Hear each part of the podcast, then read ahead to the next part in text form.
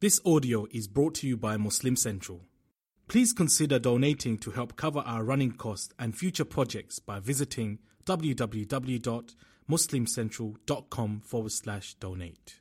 بسم الله الرحمن الرحيم ياسين والقرآن الحكيم أعوذ بالله من الشيطان الرجيم بسم الله الرحمن الرحيم. وآية لهم الأرض الميتة أحييناها وأخرجنا منها حبا فمنه يأكلون.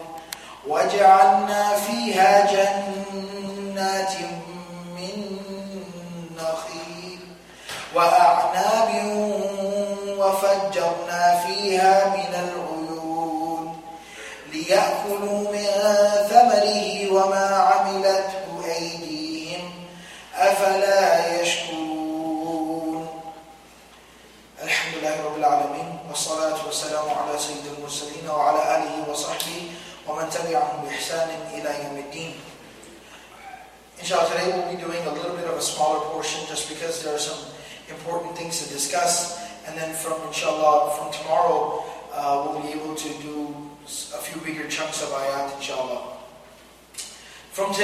starting a new passage of the surah.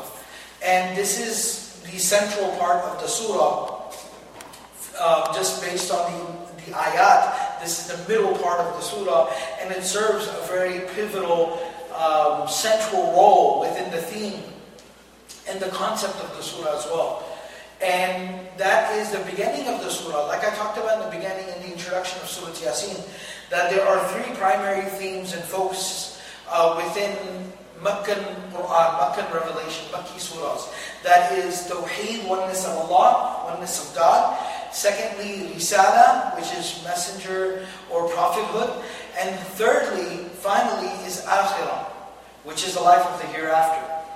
And all three of these are usually found in some uh, capacity or another within Makki surahs. Surah Yasin, part of its uh, distinctive role and its uh, feature, part of what makes it the heart of the Quran, is it very, it very emphatically talks about all three of these concepts. In, very, in a very powerful manner and in a method, it speaks about oneness of Allah. It speaks about the messengerhood and the prophethood of Muhammad Wasallam in a very, very powerful tone. And then it, it speaks about the life of the hereafter, akhirah, qiyamah, judgment, uh, in a very, very powerful manner as well. Now, the way the surah is laid out is the first part of the surah focused heavily on the issue of prophethood, messengerhood. That's why إِنَّكَ لَمِنَ الْمُرْسَلِينَ. And that's why it, went, it switched, uh, it talked about the messengers who came to the ta- people of the village, the people of the town before. So it's talking a lot about prophethood and messengerhood. The end of the surah, as we'll see inshallah towards the end of the month of Ramadan in our series here, it uh, it will talk inshallah heavily about the life of the hereafter, what will happen on the day of judgment, accountability, reckoning, and so on and so forth. The middle part of the surah now is going to talk about Tawheed, oneness of God. And it's very fitting as well the way it's structured and introduced as messengers bringing the message, and Akhirah is the result of that message. Those who believe will find their result, those who disbelieve and uh, oppose the message will find their result. But what was the crux of that message? What decided their fate one way or the other? It is this middle part of the surah, their commitment to Allah subhanahu wa ta'ala. How willingly they accepted Tawheed and how they were able to live by this creed. And so this is what this middle part of the surah is going to talk about. Before we get into the actual ayat, I wanted to talk about a couple of basic concepts that this, that the way the Quran talks about the oneness of Allah. There's something very uh, interesting I wanted to point out here. Normally, especially today within the Muslim community, even whenever we talk about oneness of Allah, Tawheed, it's taken on a very philosophical, a very logical uh, tone the discussion you know, the proving the existence of God and the oneness of God and the, the, the, presence of a higher being and a divine power. It's taken on a very philosophical, very logical type uh, conversation. And that's become the tone of this discussion and conversation. Even within the Muslim community, even Muslims to quite an extent are very, very uh, infatuated, enamored with talking about the concept of Tawheed from a very philosophical perspective and even sometimes a very scientific perspective. Um, but the Quran, when we look at the Quran, how does the Quran teach us the concept of Tawheed? Oneness of Allah and the, the existence of a divine being and a divine power. How does the Quran approach this topic and this subject? Then that teaches, that shows us something very interesting. The Quran does not approach it in very philosophical terms. The Quran uses more of what you could even call uh, the process of deduction, deductive reasoning, deductive logic. Meaning there are a set of circumstances, there are certain things that can be seen, that can be observed, that lead you to an obvious conclusion. And that's why what does Allah say in the Quran? أَفَلَا يَنْظُرُونَ إِلَى الْإِبِلِ كَيْفَ خُلِقَتْ Look at the camel, how it's been created. وَإِلَى, uh, وإلى السَّمَاءِ كَيْفَ رُفِعَتْ Look how the sky has been raised. وإلى الجبال كيف نصبت Look how the mountains have been erected. وإلى الأرض كيف سطحت Look how the earth has been spread. هو الذي جعل لكم الأرض ذلولا فامشوا في مناكبها وكلوا من رزقه وإليه النشور very, this ayah is very powerful in the way it, it, summarizes it.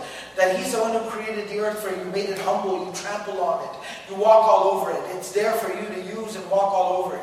فَامْشُوا فِي مَنَاكِبِهَا Go and walk around in all corners of the earth and go all the way up to the top of the mountains and look and walk all around. وَكُلُوا مِنْ رِزْقِهِ And eat from all the sustenance of Allah subhanahu wa ta'ala that grows out of this earth, that He provides to you from this earth. وَإِلَيْهِ النُّشُورِ And eventually you will be you will be brought back, resurrected, and collected before Allah subhanahu wa ta'ala. Exclusively before Allah.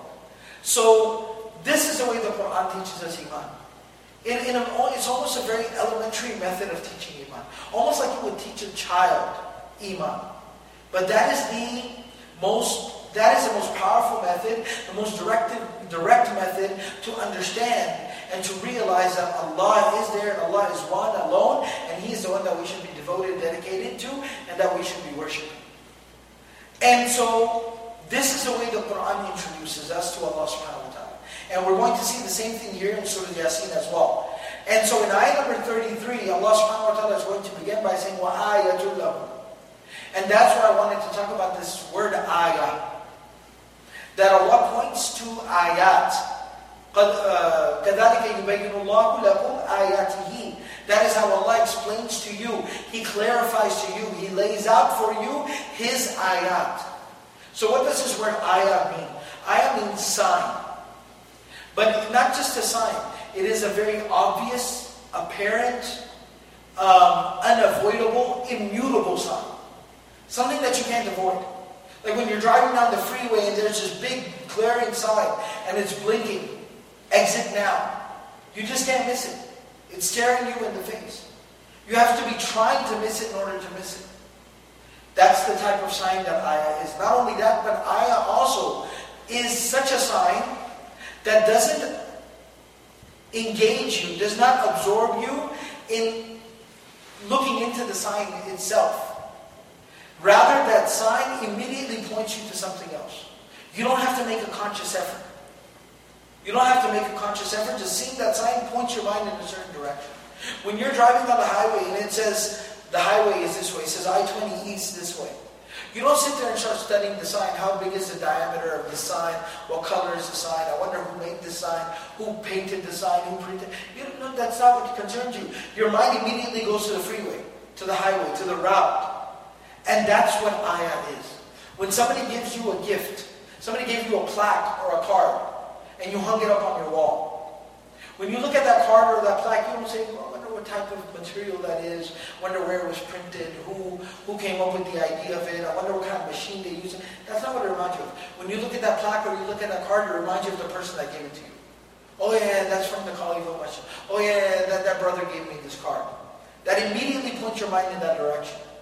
Souvenirs do the same thing. You come back from Niagara Falls with a little globe, snow globe. You don't sit there and obsess over the globe.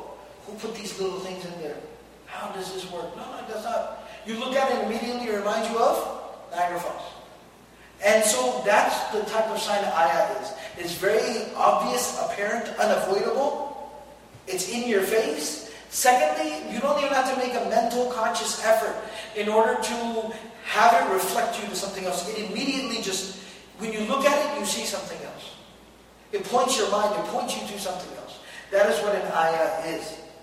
And so when Allah subhanahu wa ta'ala talks about the ayat around us, they should immediately be pointing us to Allah subhanahu wa ta'ala. And when they don't, when we look at the sun and the moon and the sky and the earth and the trees and the leaves and the ocean, we look at these things and ourselves, and it doesn't lead us directly to Allah, immediately doesn't turn our mind to Allah, that's a sign of one of two things.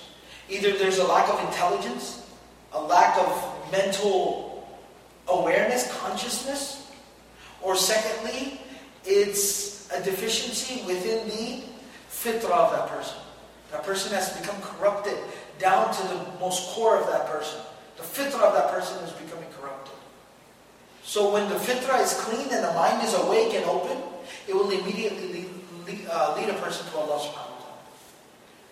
You know, an Arab poet, he says, وَفِي كُلِّ شَيْءٍ لَهُ آيَةٌ تَدُلُّ عَلَىٰ أَنَّهُ وَاحِدٌ In each and every single thing, there's a miraculous sign that points you, directs you to the fact that Allah is one.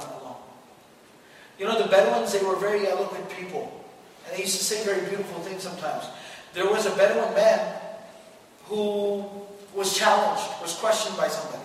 He said, لِكُلِّ دَعْوَى دَلِيلٌ He said, for everything, there, for every claim, there is evidence, proof. What is your evidence and proof for believing in Allah? So the Bedouin said something very beautiful, very eloquent. He said, الْبَعَرَةُ تَدُلُّ عَلَى الْبَعِيرِ Camel droppings, they tell you that a camel was here.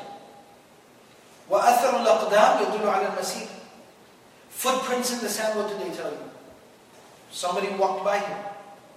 So he said, فَالْأَرْضُ ذَاتُ أَشْجَارٍ وَالْبِحَارُ ذَاتُ أَمْوَاجٍ وَالسَّمَاءُ ذَاتُ أَفْلَاقٍ أَلَا يَدُلُّ ذَلِكَ عَلَى اللَّطِيفِ الْخَبِيرِ He said that the earth that's full of trees, the sky full of stars, and, and sun and moon and planets, and the ocean full of waves. Doesn't that tell you that Allah is there?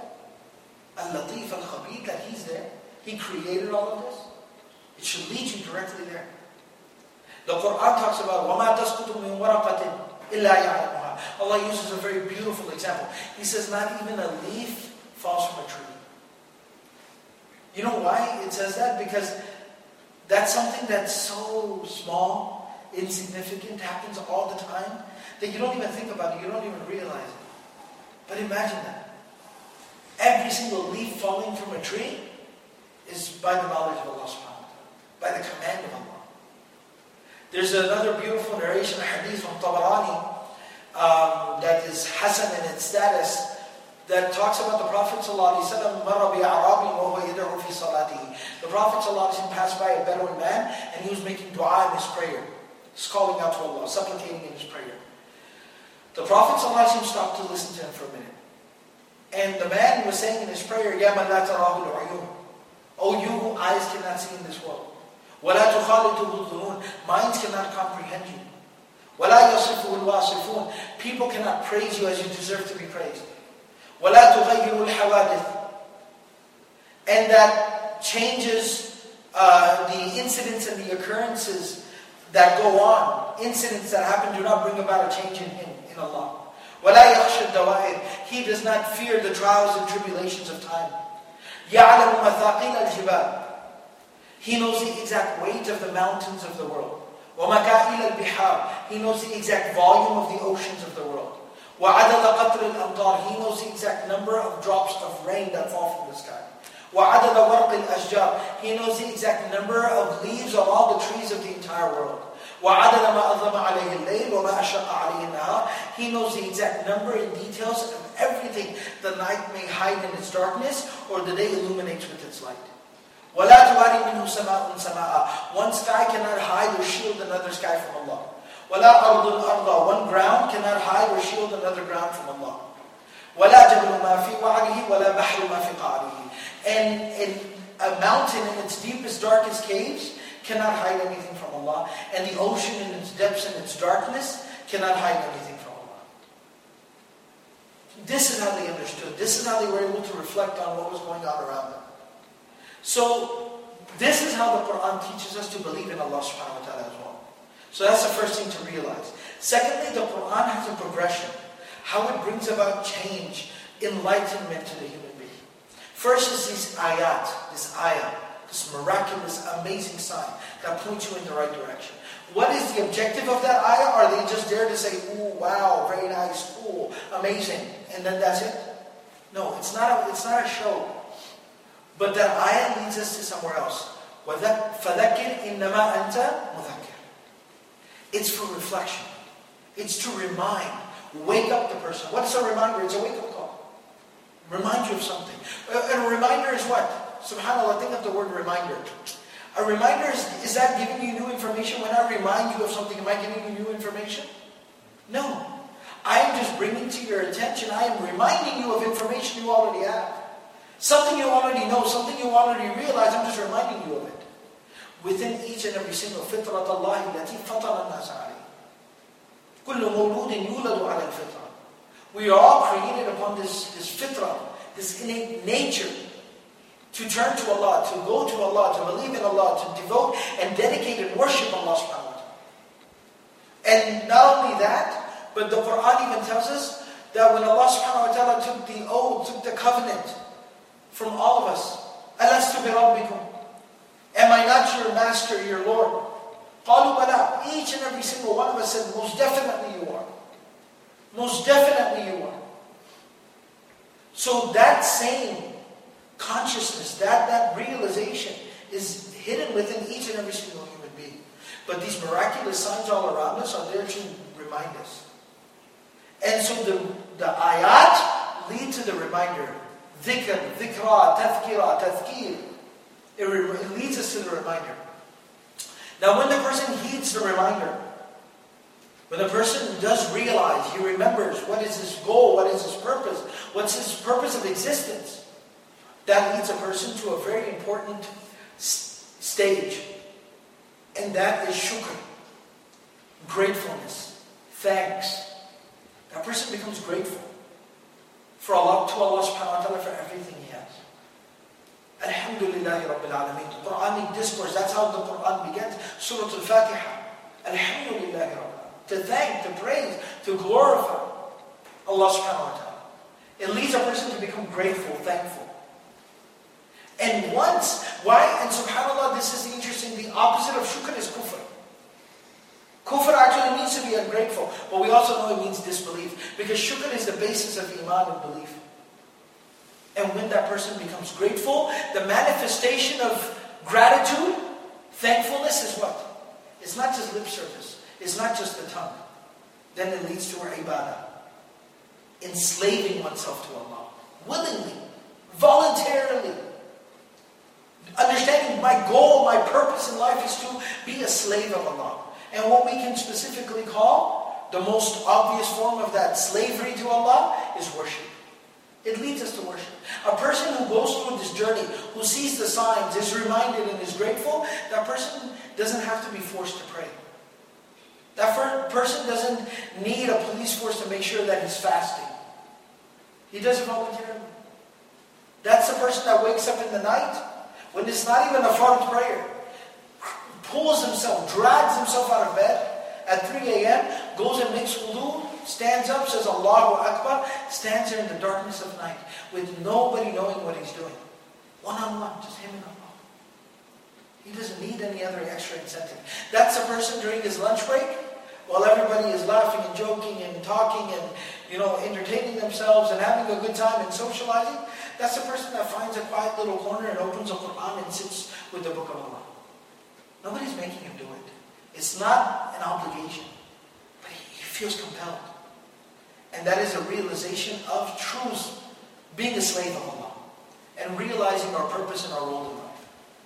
So this is kind of like a, you could consider it um, a, a prerequisite to the passage that we're going to be studying now. And if we keep this in mind, then inshallah, it'll be very easy for us to understand the subsequent ayat.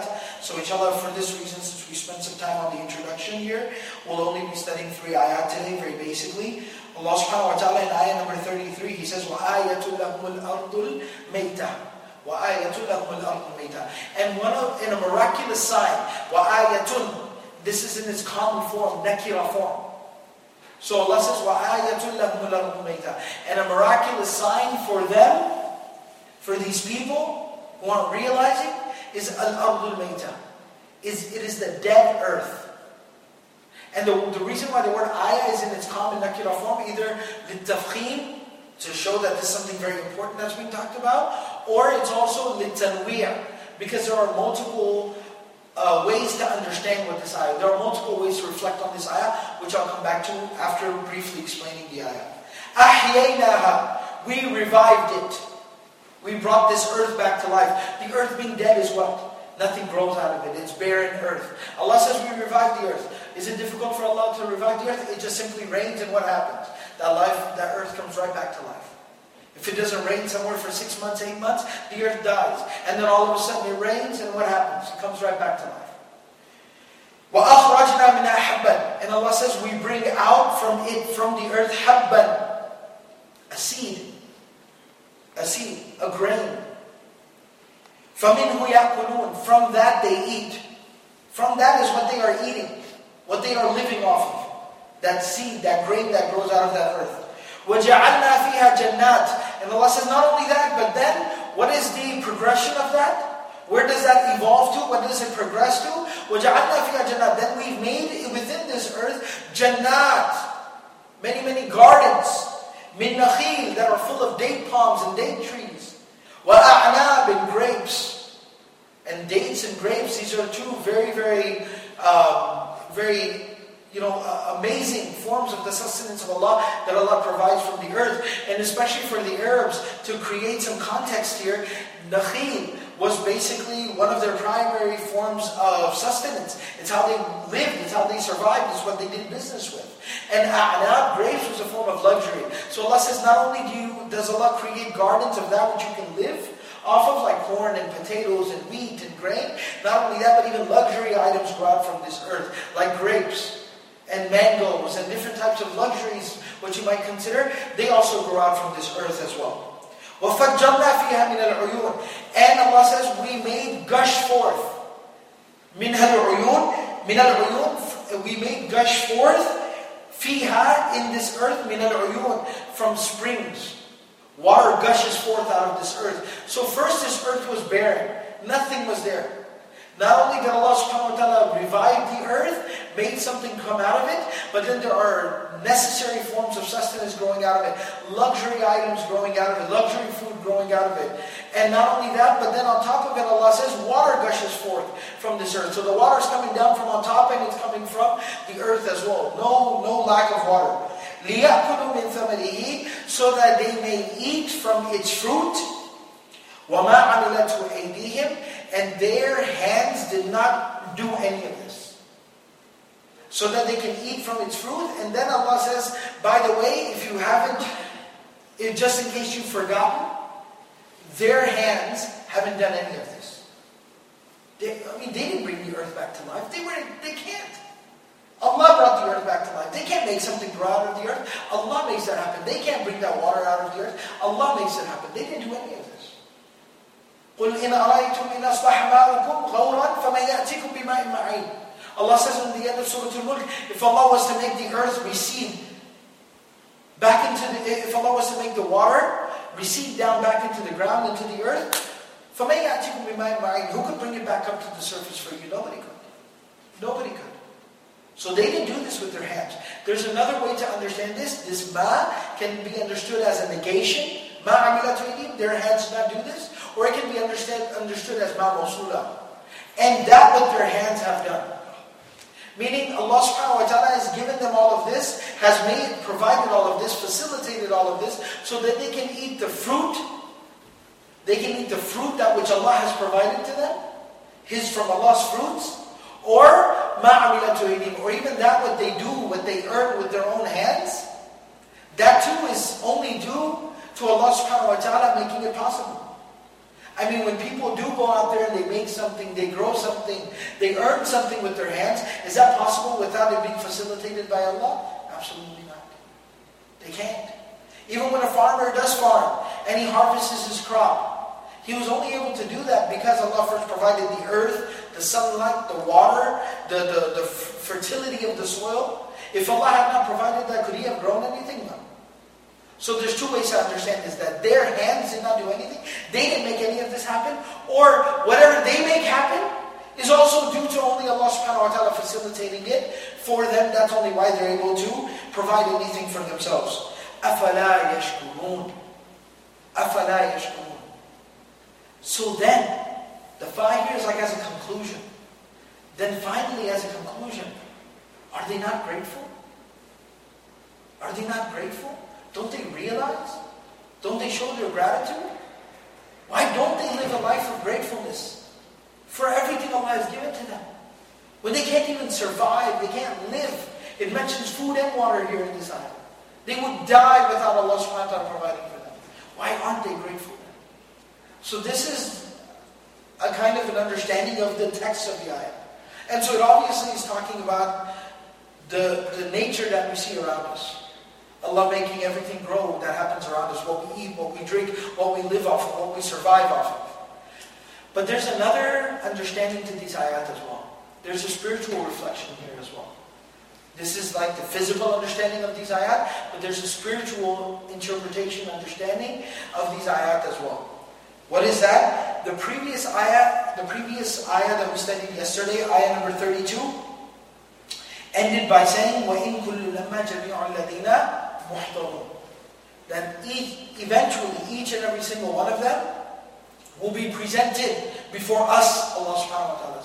They'll be, they'll be presented, they'll be made to stand. This is of course talking about resurrection. Being brought forth, brought back to life on the day of judgment and being made to stand before Allah. Now, we know that the mushrikun of Makkah, disbelievers throughout you know, uh, the, the, history with all the different prophets and messengers, and even with the Prophet Muhammad in Mecca, one of their primary objections was, وَقَالُوا إِذَا كُنَّا عِظَامًا وَرُفَاتًا When we're dead and we've decomposed within the earth, how are we going to be brought back to life? That's impossible. What are you talking about? What is this nonsense? So this was a major objection that they had. And Allah answers that objection that you have doubts about how you could be brought back to life? Human beings could be given existence again? Be physically brought back to life? Look at the earth. This is where this example works in. It's giving the example of the human being. That just like Allah could bring the earth back to life, this meta, it was completely dead. But not only did Allah ahyaynaha, He brought it back to life, and then the rest of it, that's tafsir of ahyaynaha. أخرجنا منها حبا Grain began to grow out of it. فَمِنْهُ يَأْكُلُونَ People are eating from it. وَجَعَلْنَا فِيهَا جَنَّاتٍ مِّن نَخِيلٍ That same barren earth has now become lush gardens full of date trees and date palms and grapes. All different types of fruits and vegetation is growing. Lush gardens. وَفَجَّرْنَا فِيهَا مِنْ عُيُونٍ Not only that, but then there's springs gushing forth out that, that same ground, that same land, that same earth that was barren before.